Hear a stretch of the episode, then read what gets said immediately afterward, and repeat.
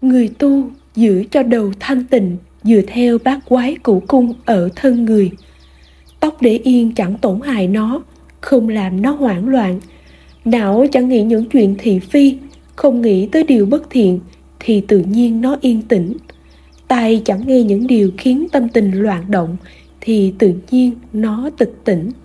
Mắt chẳng nhìn những thứ khiến tâm tình loạn động, thì tự nhiên nó bình yên, bất động miệng chẳng ăn uống thứ không thanh tịnh, thì tự nhiên nó thanh tịnh.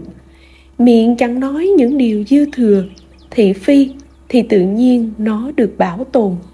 Mũi chẳng ngửi những mùi hôi thối làm thân tâm loạn khí chẳng ngửi hương thơm gây ảo giác, khiến tâm tình mê mẩn, bất định. Giữ mũi sạch trước các loại hương, thì tự nhiên thanh tịnh.